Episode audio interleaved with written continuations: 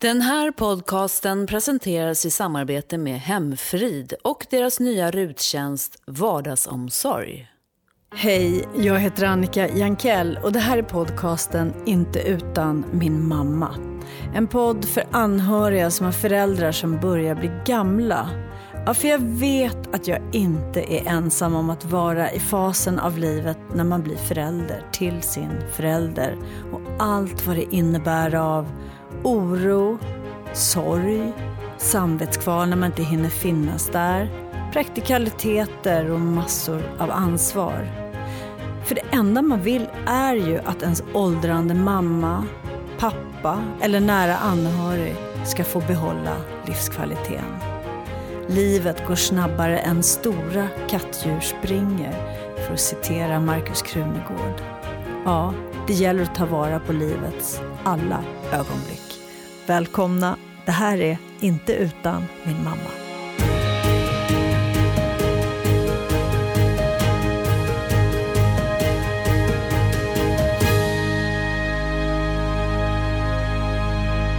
Ja, varmt välkomna till Inte utan min mamma. Jag heter Annika Jankell och skälet till den här podden det är ju att jag har insett att jag inte är ensam om ett, ja, ett behov av att ventilera både tankar, oro, iakttagelser, pragmatiska saker, insikter, för att inte tala om alla känslor kring åldrande, behövande föräldrar.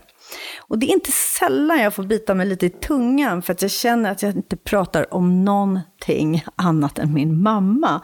Det har liksom blivit mitt största intresse och ansvar här i livet. Som eh, när någon så här, som man knappt känner kommer fram och ställer sån här artighetsfras, ni vet, läget? Ja, men då kan de få en kvarts svar om hur jag letar omsorgsboende, eller så här färdtjänst, förhållningssätt till de äldre, eller hur man måste ligga i för att få biståndsanläggare att ta en på allvar. Ja, men sådana grejer. Så kommer man på sig själv att man kanske ska vara lite mer selektiv med vem man pratar med om just det här. Och därför är det ju så himla skönt att eh, kunna vända på stenarna i en podd. Eller vad säger du? Anneli Rydé, välkommen. Ja, tack, jag håller fullständigt med. Alltså, berätta, du, eh, din situation, dina föräldrar.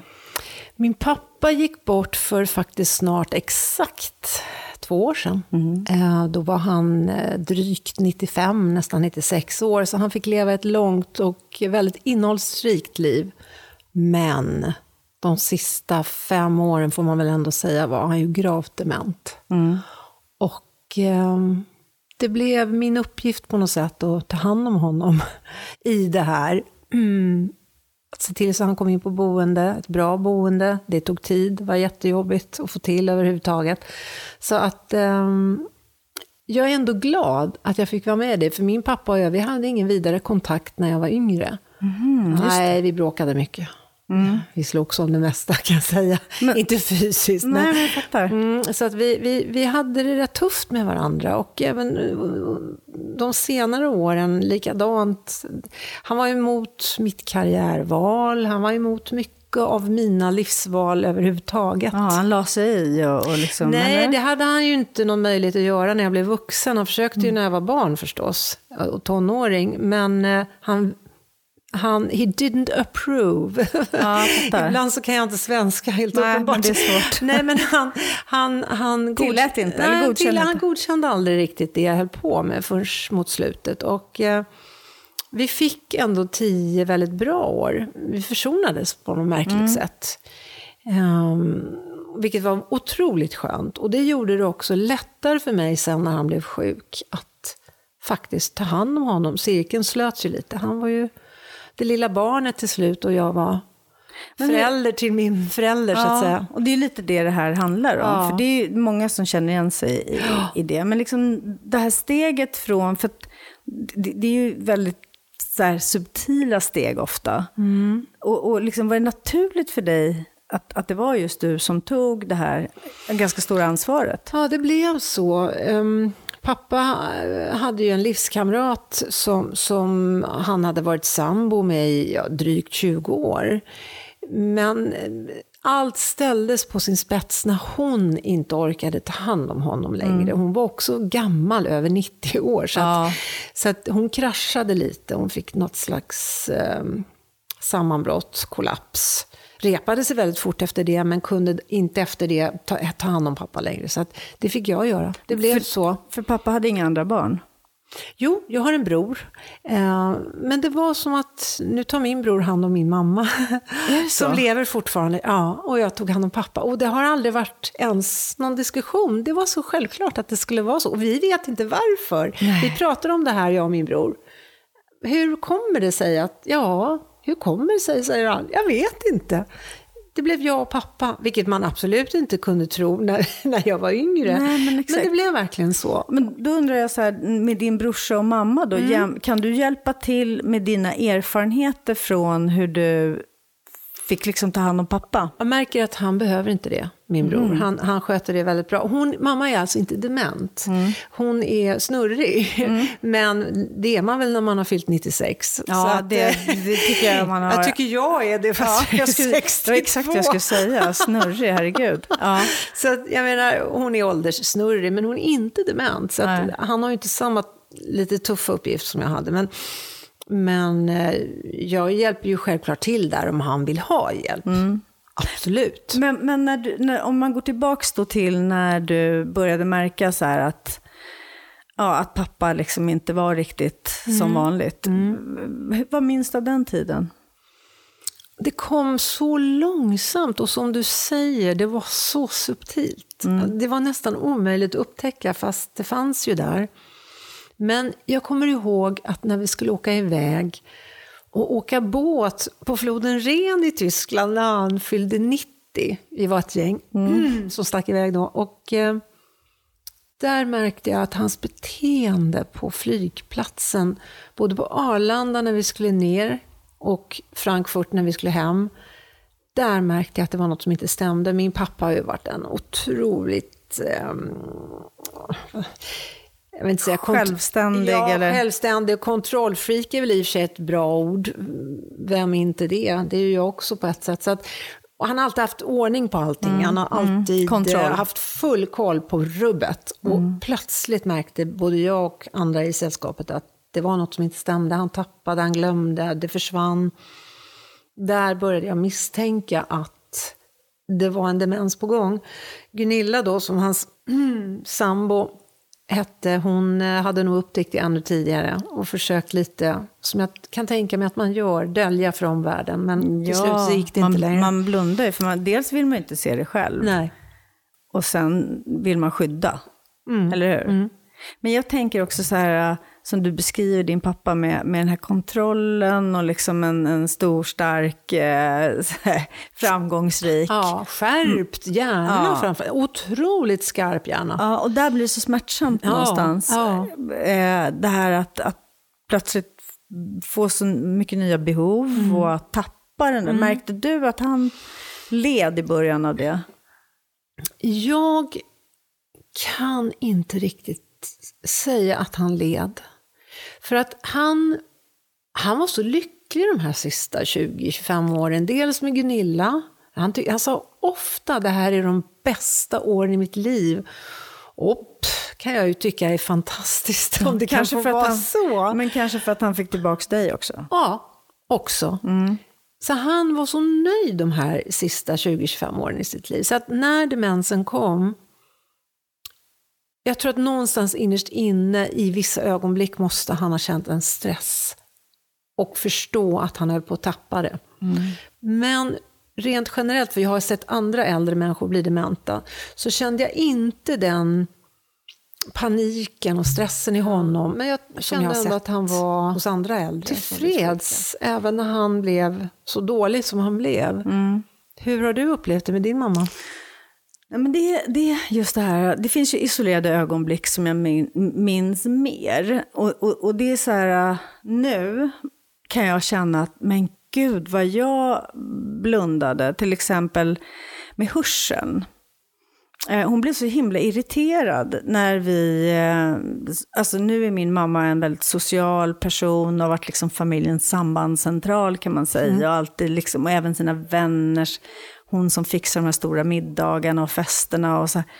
Men, men hon blev så oerhört irriterad när vi satt vid ett middagsbord och Mm. hon, eh, dels så ville hon ju liksom inte riktigt erkänna att hon inte hörde, men vi trodde hela tiden att det var hörseln, men att hon var för fåfäng för att på något sätt men sen har jag förstått att det där var ju också, det var inte bara hörseln, för det märker jag ju nu, mamma finns ju. Och det är inte att hon hör så himla dåligt. Det är inte det, utan det var andra saker, det var svårt att hänga med helt enkelt. När flera personer, jag menar hålla flera samtalsämnen igång. Och att hon skämdes. Hon tyckte det var jobbigt att inte vara med, vara snabb i huvudet tror jag. Som hon alltid annars har varit. Ja. Eh, Sådana saker kan jag nu, när jag ser tillbaka på den där första tiden, de där liksom, första tecknen på att någonting inte stämmer. Så, så det finns liksom många, eh, nu när man går tillbaks, många signaler på, mm, det är någonting som håller på att hända. Ja. Och det gör det ju alltid. Det är ju så det funkar. Jag tror att som person, om du blir drabbad, oavsett ålder, så gör du nog allt du kan för att dölja det så långt det bara går. Mm, det tror jag också. Mm. Anneli, jag tänker så här, som jag vet att väldigt, väldigt många eh, upplever, den här jakten på ett bra boende, inget är bra nog, liksom. Och att man kanske tror att det var mycket lätt, skulle, borde vara lite lättare än, än vad det är. Och då tänker jag, eh, så här, ville din pappa, var du öppen med att du sökte boende? Eller hur, hur, hur tänkte du där? Då var han så pass dålig. Alltså Gunilla, hans sambo, hade ju verkligen gjort jobbet kan jag säga. Hon hade ju tagit hand om honom i skymundan, i lönndom för oss andra, under flera år. Alltså vi är ganska säkra på det. Ja. Så att när hon rasade och var tvungen att läggas in på något slags recovery så, ehm, Då var hon Då- utpumpad. Ja, hon var utpumpad och hon kunde liksom aldrig återgå till den här sköterskerollen. Eh, för hon orkade helt enkelt inte. Då var pappa redan så dålig.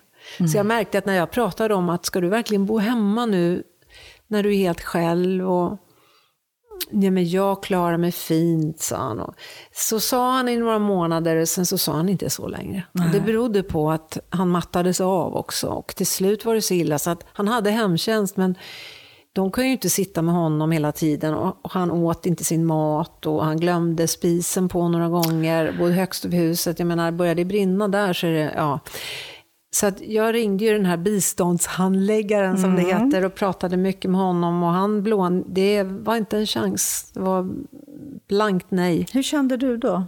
Man känner ju en fullständig uppgiven frustration. Eller hur? Men jag är ju en sån person så det går inte länge förrän jag blir jävligt förbannad. Så det slutade med några dagar innan jul, kom jag ihåg att det här var, så skällde jag ut honom för jag kände jag orkar inte mer. Jag, hade ju, jag var ju lite själv i det här. Och, eh, men nu till saken hör då, lyssna på det här, då, alltså Gunillas dotter är advokat. Så hon visste ju att det fanns något prejudikat någonstans som man kunde ta till och lägga framför ögonen på dem och säga att så här, så här är det. Därför att ehm, pappa som då var 93, 94, när han, precis innan han kom in på det här boendet som han gjorde till slut, eh, var så pass dålig och så snurrig och så vilsen och farlig för sig själv och exakt. för andra boende i huset.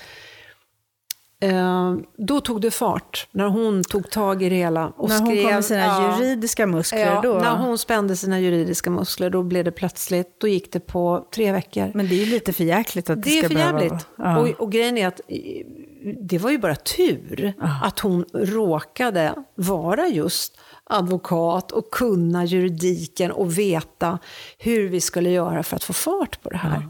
För det här som du säger nu, det här tror jag är någonting som, som många skulle behöva liksom veta hur man ska bete sig. Ja. Och sen har ju inte alla eh, driftiga barn eller plastbarn, bonusbarn, som, Nej. som kan föra den talan som behövs i de här kontakterna. Men jag tänker på dig då under den här tiden när pappa, när Gunilla då hade hamnat på sjukhus och pappa var själv. hon hamnade på vilohem. Ja, Det var så härligt att det fortfarande finns, Ja, att det, heter låter, så. Det låter lite skönt. Ja, och Ja. det hade hon det väldigt bra. I några veckor sen var hon rätt okej igen. Men hon kunde liksom aldrig flytta tillbaka hem jag till pappa.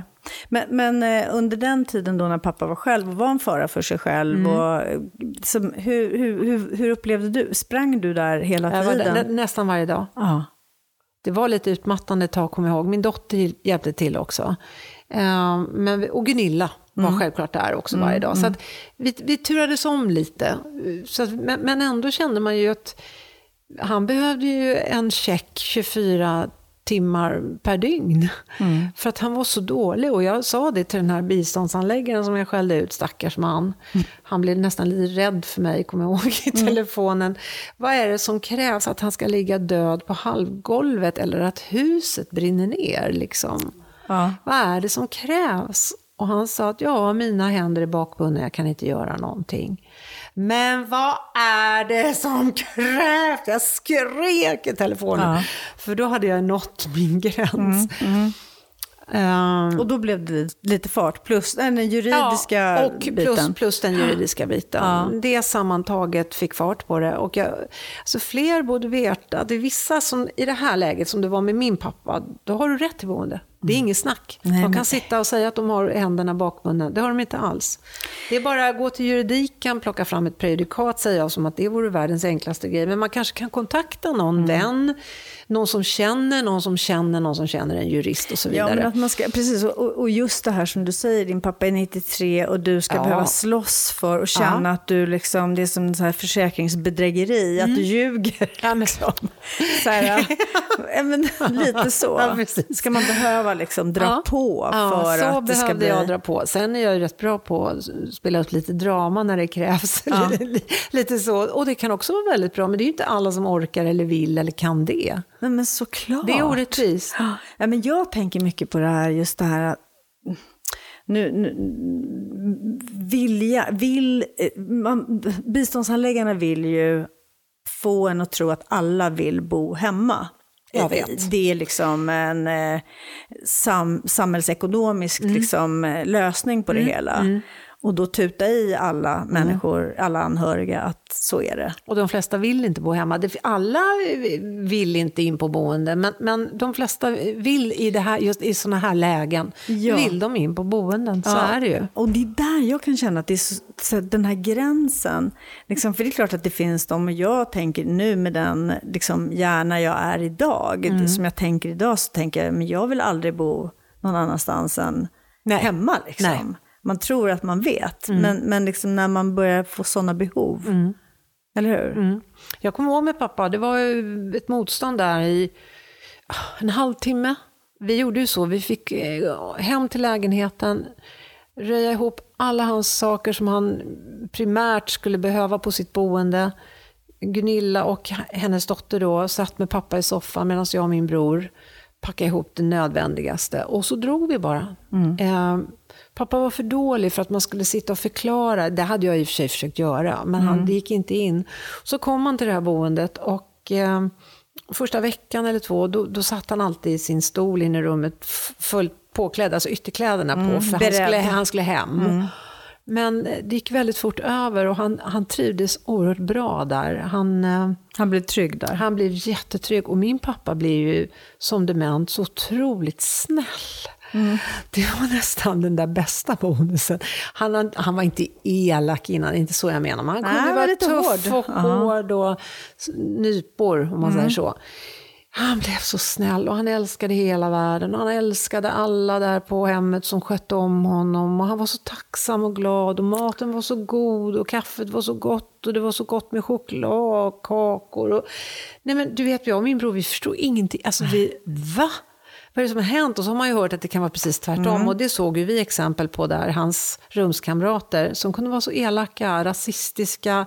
Alltså, det- var, det var, ju- det var ju ett rent skådespel på när man kom dit och hälsade på. Och det var ju roligt på ett sätt kan jag tycka, men också tragiskt. Och jag känner ju så här, om jag nu blir dement, vilket är stor risk att jag blir, det är det för alla. Stackars min dotter om jag blir en elak jävel. Alltså. Usch vad fruktansvärt. Har du sagt? Ja, det har jag sagt till henne. Och jag liksom hoppas, jag hoppas att jag får bli snäll åtminstone. Ja. För pappa var en fröjd. Det sa personalen där, de grät när han dog. Nej. Jo, åh Kurt. Vi kommer sakna Kurt. Hur kändes det för dig när han dog? Dog han där? Ja, han dog där. Det var så konstigt. Han dog jättetidigt på morgonen. Ingen var hos honom. Det har vi så dåligt samvete för allihop. Men just där och då, klockan halv sex, den morgonen satt ingen hos honom. Och då hade ni varit nästan vakat? Ja, vi hade varit där bara några timmar innan. Så att det, var, det behövdes en paus och då hade, hade vi förstått att det var inte så nära förestående. Men han, jag kommer ihåg att jag sa hej då till honom innan jag gick, för säkerhets skull. skönt. och, sen så, och det gjorde alla andra också. Och sen så släppte han taget. Och det, nej men det var så konstigt att han inte fanns mer. Det var jättekonstigt. Ja. Man har liksom aldrig någon beredskap, även fast Nej. man kanske tror att Det man finns inte. Nej, det finns inte. har det. För att vi har ju förstått då många år att det är på väg åt det hållet. Inte minst för att han är gammal, Mm. jättegammal. Spelar ingen roll, när det väl händer, då blir det så konstigt. Det blir så Mm. Vad hände? konstigt. Vad gjorde du? Vi var där och sa hej då. Det var på förmiddagen. Jag ehm, skulle jobba både lördag och söndag nere i Skåne. Och när hon ringer mig, sköterskan, klockan sex på morgonen och säger att pappa gått bort. Jag kan säga vad som hände. Oj, hur blir det nu? Jag ska ju jobba här. Jag ska ju flyget gå i klockan ett. Jo, det är klassisk Satte man reaktion. på det där skyddet? Klassisk reaktion. Ja, skydd direkt. Hinner jag med planet om jag ska komma och säga Nej, men jag, hör, jag hörde mig själv. Vad är det jag säger? Ja. Vad är jag för en hemsk person? liksom. Ja, ja, men det, det är sådana där reaktioner som du aldrig Kan kontrollera? nej och kan vara beredd på. Nej, men det är väl lite som i chock. Ja, Alltså, ja. Det är en slags chock. Ja, tills jag fattade fem minuter efter att vi hade lagt på, så ringde jag ju självklart, då ringde jag mitt management och sa att så här är det, pappa dog precis. Ja, nej, nej, nej, sa de, vi tar hand om allt. Och det gjorde de verkligen. Ja. Eh, och så kunde vi åka och säga hej då. Vi var ganska många där och han låg i sin fina gula sommarkostym. Den var nytvättad, kemtvätt. Jo. Och en ljusblå skjorta. Han hade alltid de där kläderna på sig på vår och sommar. Det var hans so vår och sommarstass. så han fick, ligga, ja, han, fick, han, låg, han begravdes även i de kläderna. Det var viktigt liksom. Jo, att det skulle vara så. Och så hade de gjort så himla fint. Det var ett väldigt, väldigt bra boende. Det var så bra där. Det låter Eh, värdigt. Ja, det var så bra. Det var värdigt och det var, nej, men det var fint på alla sätt. Men han låg ju där och var död och det var så märkligt. Jag kände inte igen honom. Han var någon annan. Han var någon annanstans för Han det hade första. dragit. Han hade dragit, han hade lämnat kroppen och det, det, det kunde jag se. På- Så rent fysiskt alltså, han var inte pappa längre. Så kände jag också med min pappa. Du gjorde det? Ja, så tydligt. Det var som, jag vet inte om man ska tro på, men de säger då att eh, själen väger 21 gram. vet. Yes. Och eh, det där höll jag fast. Sen började jag ju se min pappa i varenda liten fågel som satte sig på, på fönsterbrädet eller om, om något liksom djur eller en insekt tittade på mig. Alltså jag blev ju nästan lite knäpp ett tag. ja, men jag, liksom en desperat så här... får man bli. Ja, men du vet, så här, jag kände tecken hela tiden. Och så, så blev jag lite, apropå då det där att jag kände, nej men han är ju stucken när det bara var ett skal. Så fick jag verkligen den där äh, 21, de har bevisat. Ja, precis. 21 gram 21 väger gram, själen. ja. Mm. Så att, äh, det låter lite, borde Ja. vara mer. Jo. 23 kilo. Ja, eller hur? Ja, precis. Men mot slutet, alltså gamla människor som, som sakta men säkert eh, tacklar av, de går ju ner mycket i vikt. De blir ju som sparvar. Pappa var ju en Ja. sparv verkligen när han låg där. Men, men hur skulle du säga att du minns honom idag? Är det, är det pappa i den gula sommarstassen i slutet eller är det den auktoritet han en gång var? Eller va- vem? Nej, jag minns honom som den där snälla mannen på boendet. Det är så? För det, du har Jag har valt, valt lite. det. Mm. För att vi, alltså vi försonades ju innan, eller försonades, det låter som vi varit fiender, det har vi faktiskt inte alls, jo vi var det under fyra års tid på 80-talet, men, men, men någonstans i 2004-2005 där så, så kom vi varandra närmare. Och, och ibland riktigt nära, och det, det hade vi aldrig varit innan, vi hade aldrig varit nära innan. På det sättet. Och det var Gunillas förtjänst mycket tror jag. Det var hon som lät pappa förstå att så här kan det ju inte vara. Du måste ju umgås mer, du måste kanske bjuda till lite mer. Mm. Och, och det, det, hade han väldigt lätt för sig. Det blev väldigt bra allting. Det blev jättebra. Det blev roligt att umgås med honom, det blev roligt att prata med honom. Det visade sig att vi har egentligen väldigt lika åsikter om väldigt mycket, inte om allt, men om väldigt mycket. Mm. Och vi har varit sådana antoga, an, an, antagonister. Antagonister. Ibland är det svårt. Jag som är ordpolis och allting. Jaha. Nu skäms jag nästan lite. Ja, men nu är du vidöppen. Nu pratar ja. du om något som du kanske aldrig har pratat om Exakt. så här. Antagonister mm. förut. Mm. Och plötsligt så blev det så naturligt att umgås med honom. Så det, gillade, det, det gillade jag verkligen. Ja. Och jag kände de här sista, ja, ska vi säga de sista 10-12 åren. Så minns jag min pappa. Fantastiskt mm. ja. Mm. Nu ska vi prata om någonting tänkte jag. Eh, om hur du, eh, genom att ha då sett det här, följt det här och varit nära, vad har du fått för tankar kring eh, ditt eget åldrande? Mm. Hur kommer du vilja ha det tror du? Jag vill ju inte bli elak. Nej, Som jag sa tidigare. Nej, men jag, du uh, brukar skämta med din dotter, vet jag. Ja. Jo, så här är det. Att, eh, det finns ju vissa så kallade självmordskliniker ute i världen. Schweiz. Bland annat i Schweiz. Mm. Uh, och, uh, jag gillar hur du säger det här på ett sånt liksom, ja, men jag, naturligt ja, sätt. Men jag har inte svårt för det alls. Utan Nej. så är det. Och jag kan ju tycka, det där är ju en, en annan podd kanske, att man ska diskutera dödshjälp och så vidare. Mm. Men jag skulle önska att om jag upptäcker att jag eh, verkligen degenererar, om man ska använda det uttrycket, och känner att det inte är långt kvar, att jag upplever grym smärta eller att jag vet att snart är det slut och kan ta det beslutet själv, då vill jag gärna åka till Schweiz mm. och eh, få hjälp med att göra processen kort. Eh, säger jag nu? Ja, mm. exakt. Ja, ja, ja. Nej, men, nej, men vänta nu. Jag har nog tänkt mycket på det här. jag vet. Säger jag nu? Eh, det vore ju härligt om det fick vara mm. så. Eh, samtidigt så vet vi ju inte, vi som fortfarande är yngre, får vi säga så? Ja, i den här allt, podden får man det. Allt är relativt, ja men precis. Vi som är yngre, um, eller sådana som jag sitter och säger det här nu, hur vet jag när jag är 95 och vi ponerar att jag fortfarande får vara klar i huvudet och, och, och, verkligen är nära slutet. Jag kanske inte alls vill åka till Schweiz. Jag kanske vill kämpa in i det sista. Och så får det gå som det går. Mm. För att det finns en överlevnadsinstinkt i oss trots allt. Exakt, ja. det var den jag skulle komma ja, in på. Jo, mm. jag vet det. Men det här är vad jag önskar mig. Det mm. här är, det här är mm. min liksom... Alltså nummer ett på min topplista, hur jag vill gå bort. Mm. Det är just det här att jag skulle kunna få bestämma helt själv. Och är det någonting som gör att jag märker att framförallt min omgivning far illa av mig, att jag ligger till last, att jag blir en elak jävel och så vidare. Schweiz. Mm. enkel, enkel biljett till Schweiz. Enkelt till Schweiz. Och ibland så skojar jag och min dotter om det här. Det är ju om jag märker att shit, alltså, det är något som händer här. Jag lägger trosorna i kylskåpet. Jag, eh, alltså sådana där konstiga grejer som jag aldrig har gjort förut. Det kan jag inte säga att har det du aldrig lagt nej, trosorna i kylskåpet? Nej, nej. nej men, men, ja, nej, men vissa har ju faktiskt gjort det hela sitt liv. Jag känner sådana människor. Ja. Uh, men i alla fall, det, det, händer då och då att jag gör konstiga saker som jag inte har gjort förut. Och det har ju med åldrandet att göra såklart. Mm.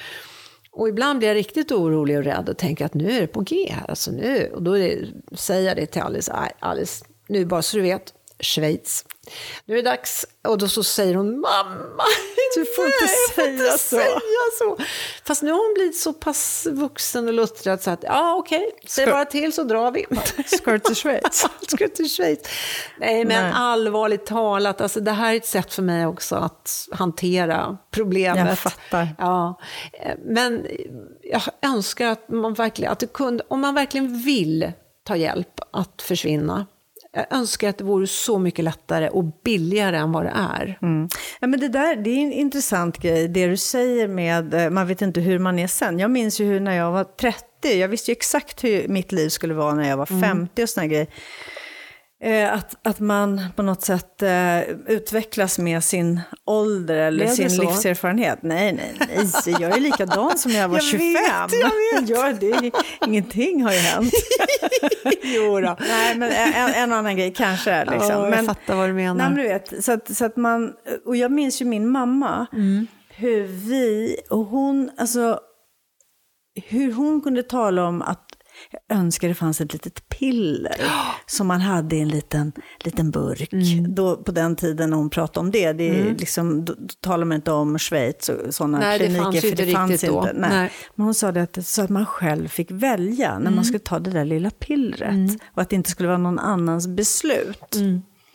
Ehm, och nu menar jag inte att hon är redo för det. Liksom, jag bara menar att eh, det är så lätt att tro att man vet. Ja, så är det ju, verkligen. Och så är det ju så här att blir du dement, då är ju du inte vid dina sinnens fulla bruk och du har alltså inte rätt att ta det avgörandet. Då skulle du i så fall i någon slags utopi skriva på en fullmakt som du kanske ger till dina döttrar. Mm. Och så säger de till slut, nej vi får nog åka och avliva mamma i Ja. Schweiz. Nej men det är ju helt Det händer ju inte. Nej, det händer ju inte. Så Nej. det där är en otroligt komplex fråga. Men jag gillar att prata om den. Och som sagt, det är ett sätt att hålla dödsångesten borta, att prata om den. Ja, men exakt. Mm.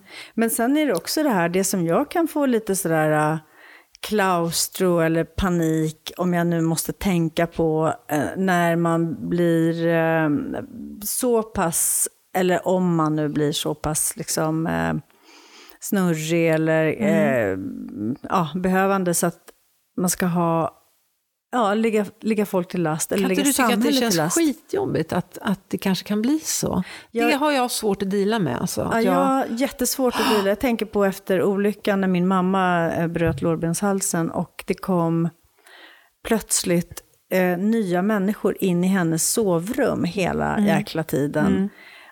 Och eh, inget fel på hemtjänst, absolut inte. Det är inte det jag säger. Men som, som du var inne på förut, det- de kommer ju på sina liksom, schemalagda ja, korta, de korta stressar ju så gott de Stackarna, kan. ja. Ja, ja, ja. Men just det där känslan, Mm. eh, att jag ligger i mitt sovrum och det kommer in nya ansikten mitt Mm. i natten och frågar om jag har kissat eller så här. Det, det är en integritetsfråga Mm. och det är en... Jag kunde känna min mammas Mm. liksom, ångest och ovilja. Ehm, att någon annan bestämmer över ens huvud. Mm. Och att man ska plötsligt acceptera. Sen, sen har jag ingen lösning på det, hur man skulle göra istället. Nej. Nej, jag förstår. Och jag kan ju ibland känna så här, men fasen, vi borde ju vara mera som i andra kulturer. Och nu är det nog en utopi att det är så eh, vackert eh, i andra kulturer. Det är det nog inte heller. Nej, utan, men, Döden är inte vacker. nej, men det där bilden av att ja, men jag borde ju ha min mamma boende hemma hos mig. Mm. Liksom, egentligen. Det är en stark känsla hos mig, att jag har ständigt dåligt samvete. Mm. Men du skulle ju gå sönder då, Annika. Är det så? Ja, helt, över, ja, helt övertygad.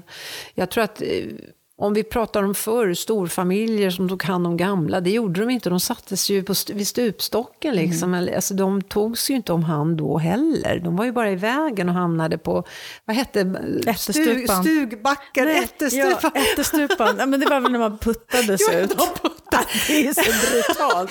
Jag tror Det inte alls att det var bättre förr. dugg bättre för. Problemet är att man går ju sönder av en framförallt nära anhörig. Se den personen falla i bitar och kräva den.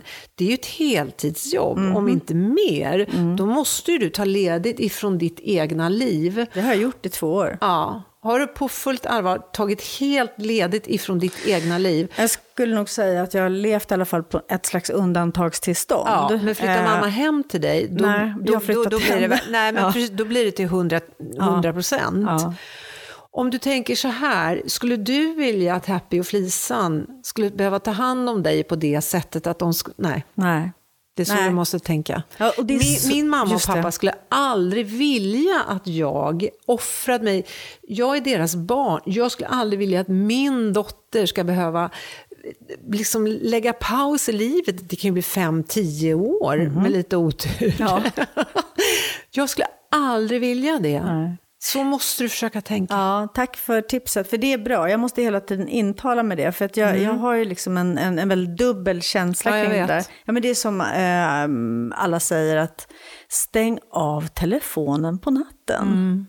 Men herregud, om jag är den förlängda armen eller tryggheten och eh, liksom Mm. min mamma behöver mig eller är rädd för något Mm. eller och, och, och jag är den enda, det enda numret. Mm. Liksom. Men där har du din beroendegrej också lite, att du måste finnas till. Måste, måste alltid finnas till. Du ska finnas till, det ska jag med. Men till en viss gräns, det måste finnas någon balans i det. Du tänker sätt på syrgasmasken på dig själv först innan du kan rädda andra. Lite så. Ja, men så är det. Hur mår din mamma idag? Jo, men hon, nu är hon ju på boende. Ja, och hur länge har eh, hon bott där? Mm, ja, ett halvår ungefär. Ja. Men, nej, men det är ju det är liksom, det är, det är en dagsformsfråga. Mm. Ehm, hon vill ju hem. Men det vill hon ju även när hon var hemma. Jaha, Om man okej. säger så. Ja, Så att, eh, hon vill hem till här inuti, vill hon ja, hem. hem tillbaks till det, det, Den hon var. Den hon var. Ja, och den, den, det är det som är plågsamt. Ja. Eh, som man då hela tiden dealar och wheelar med Mm. faktiskt. Usch vad jobbigt. Så att, eh, nu ska jag börja bege mig ditåt. Jaha, du ska idag också? Ja, Varje ja, dag? Nästan. Ja. Jo, men ja. Jo, men så var det för mig med. ja. Absolut. Kan inte låta bli. Nej. Jag får, det är någonting som i kroppen som... Hon, känner hon fortfarande igen dig? Ja, gud ja. Ja, för ja, det ja. gjorde pappa ända in i slutet fast han var så total dement som han var då. Så fort jag klev in, han såg direkt att det var Mm. Då jag. sken han ja, han såg att det, nu kommer min dotter, sa han. Åh. Varje gång. Sen var det så roligt att eh, när jag hade suttit där och pratat med honom så gick jag på toaletten och så kom jag tillbaka. Nej men hej, du är på besök. det är liksom en del av sjukdomen men det var väldigt roligt. Ja, det är ju faktiskt det. Ja, men man måste ju faktiskt. Ja, garva åt det. Ja, Ja. så är det. Anneli, Ja. vad vad- vad glad jag blir att du kunde vara med här. Så glad att få vara Kan här. du känna också det där att det här är... Att, att det finns ett behov? Ja, det gör det. Och som vanligt så finns det också ett behov att våga prata om saker som kanske inte är så himla bekväma alltid. Varför är folk så rädda att prata om det som är, skaver lite? I don't get it. Jag gillar att prata om det som är jobbigt. Det blir mindre jobbigt då. Så det Ja. var jättekul att få vara här och göra det. Mm, jag tackar. Tack själv. Vi ses! Ja, det gör vi. Med Hemfrids nya ruttjänst Vardagsomsorg erbjuder vi extra hjälp i hemmet för en äldre person i din närhet. Vi hjälper och stöttar med vardagsbestyren, allt för att skapa en enklare vardag med ökad livskvalitet. Gå in på hemfrid.se så får du veta mer. Podcasten Inte utan min mamma produceras av Vakai Media.